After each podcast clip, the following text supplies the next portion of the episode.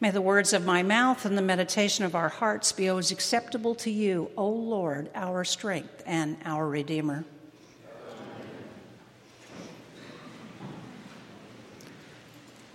So first off, I need to thank you. Um, today is the seventh anniversary of my ordination, and it has been a joy and a blessing, and it's all thanks to you. So thank you. So on this third Sunday of Epiphany, the question that was asked on, Christ- on in the Christmas Carol, "What child is this?" is answered. On an ordinary day, in an ordinary town, something extraordinary happened. A speaker reading the words of Isaiah from the Torah. The Spirit of the Lord is upon me, because he has anointed me to bring good news to the poor. He has sent me to proclaim release to the captives and recovery of sight to the blind, to let the oppressed go free, and to proclaim the year of the Lord's favor. Then he proceeded to give probably the shortest sermon in history. Today, this scripture has been fulfilled in your hearing. Not yesterday, not tomorrow, not next year, but today. Jesus was telling his listeners who he is and what he's about. It was his keynote address, his mission statement. He was telling us he was bringing good news to the poor, and release of the captives, and restoring sight to the blind and letting the oppressed go free. This message was one of deliverance and restoration. For Jews, every fiftieth year is sacred. It was called the year of the Jubilee, and you shall hallow the fiftieth year, and you shall proclaim liberty throughout the land to all its inhabitants. It shall be a jubilee for you. You shall return, every one of you, to your property, and every one of you to your family. The year of the Jubilee, the year of the Lord's favor. All debts are forgiven, the oppressed are free, and the playing field is leveled for everyone, everywhere. So by proclaiming that the scripture had been fulfilled, Jesus was telling his listeners then and now that he is the living year of the Jubilee, that we no longer have to wait for the fiftieth year of seven cycles, of seven years for the Lord's favor. It's ours. Right now, today, this scripture has been fulfilled in your hearing. And if we read further in this gospel lesson, we'll also find out that the congregation then promptly tried to throw Jesus off a cliff. I don't know about you, but sometimes I also struggle with these messages myself, the good news, because it doesn't always seem like there's a whole lot of good news out there. seventy-one years ago, this Wednesday, on January twenty-seventh, the Auschwitz concentration camp was liberated, and the world remembers the Holocaust, the Inter- International Remembrance Day. It was the genocide of over six million people who were murdered for their ethnicity or sexual identity, but primarily because they were Jewish. The final solution, perhaps an inevitable conclusion to demonizing and marginalizing the other, reducing our fellow human beings to just caricatures or objects less than human. And yet, and yet, in spite of this history, we hear our politicians pandering to our worst instincts, stirring up ethnic and religious hatred, demonizing, marginalizing those who are different, whether they're different sexual identity, ethnicity, or religion. I do sometimes wonder if folks are reading the same Bible I am. The one that tells us that we need to love our neighbors as ourselves, love our enemies, turn the other cheek, feed the hungry, clothe the naked, heal the sick, and visit those in prison, and letting the oppressed go free. And in one of Paul's more poetic moments, in his letter to the Corinthians, he writes, "For just as the body is one and has many members, and all members of the body, though many, are one body. So it is with Christ. For in the one Spirit we have been baptized into one body. Jews or Greeks, slaves or free, we are all one in the Spirit.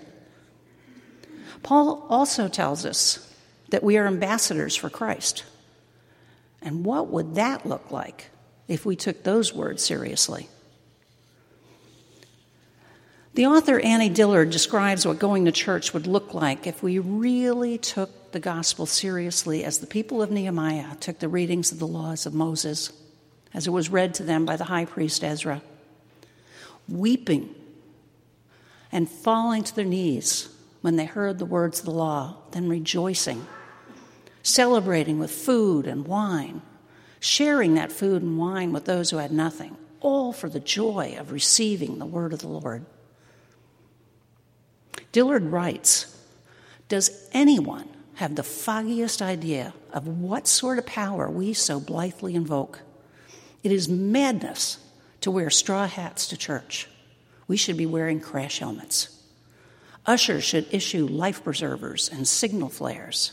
They should lash us to our pews. For the sleeping God may wake someday and take offense, or the waking God may draw us out to where we can never return." Perhaps that's why the village elders tried to pitch Jesus off a cliff, because this is revolutionary stuff. This is life-changing. This is transforming. And it's downright scary. The Spirit of the Lord is here. He's upon us, right here, right now, today, right this moment. Luke references the Spirit being upon Jesus several times. The Spirit would lead Jesus into the wilderness.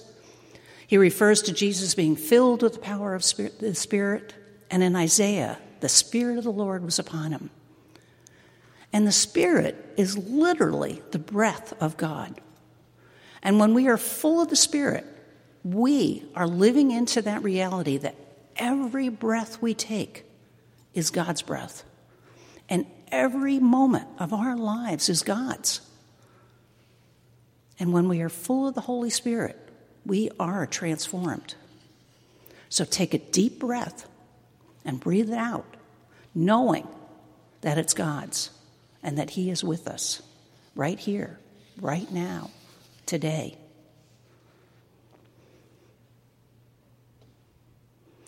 And I try and remember that whenever I get discouraged by the world around me, or think, what's the use? What can I possibly do that would make a difference? And for me, I'm reminded of the question that was asked of the rabbis after the genocide of over six million of their people. Where was God that He allowed this to happen? And the response was, where was man? Man who was created in God's image, and his every breath is God's. And He gave us His Son. And we asked when He was born, what child is this? He was anointed to bring good news to the poor, to pro- proclaim release to the captives, and recovery of sight to the blind, to let the oppressed go free, and to proclaim that we are all living in the days of the Lord's favor, right here, right now, today. On that ordinary day, in that ordinary town, what Jesus proposed was revolutionary, it was transformative, it was life-altering. He had come to love the unloved and serve the underserved. And right here, right now, today, we are living in the days of the Lord's favor, freed from whatever baggage we're walking around with, free to live into God's dream for us. And perhaps the word today is the scariest part of what Jesus said to His listeners then and now. Because today means that we are smack dab in the middle of God's work and His dream for this world and for us. Today means now. right now. Not some distant future, but right here, right now. The Spirit of the Lord is upon us also, and we too are anointed to bring the good news to the world, to speak up and speak out for the oppressed, the poor, the captive, and those who are persecuted for being of a different religion, ethnicity, race, creed, or sexual identity. There's a real urgency to this text. We listen to these words that are both exciting and frightening at the same time, because what it is saying to each one of us is how far we are from God. We can refuse to listen. We can refuse to believe. We can refuse to let Him make a difference in how we live our lives. But it will still be true. Jesus' one-sentence sermon may have been the shortest in history, but it was probably the most powerful. His words remain as clear and as poignant and as urgent as ever. So how are we here at Trinity Cathedral proclaiming the good news to the poor, the release to the captives, and recovery of sight to the blind? How am I proclaiming that news? How are you proclaiming that news? This is the year of the Lord's favor, the year of the Jubilee, the year that the good news of Christ is being fulfilled. We exist to be able to say, today, this scripture has been fulfilled in your hearing. Amen.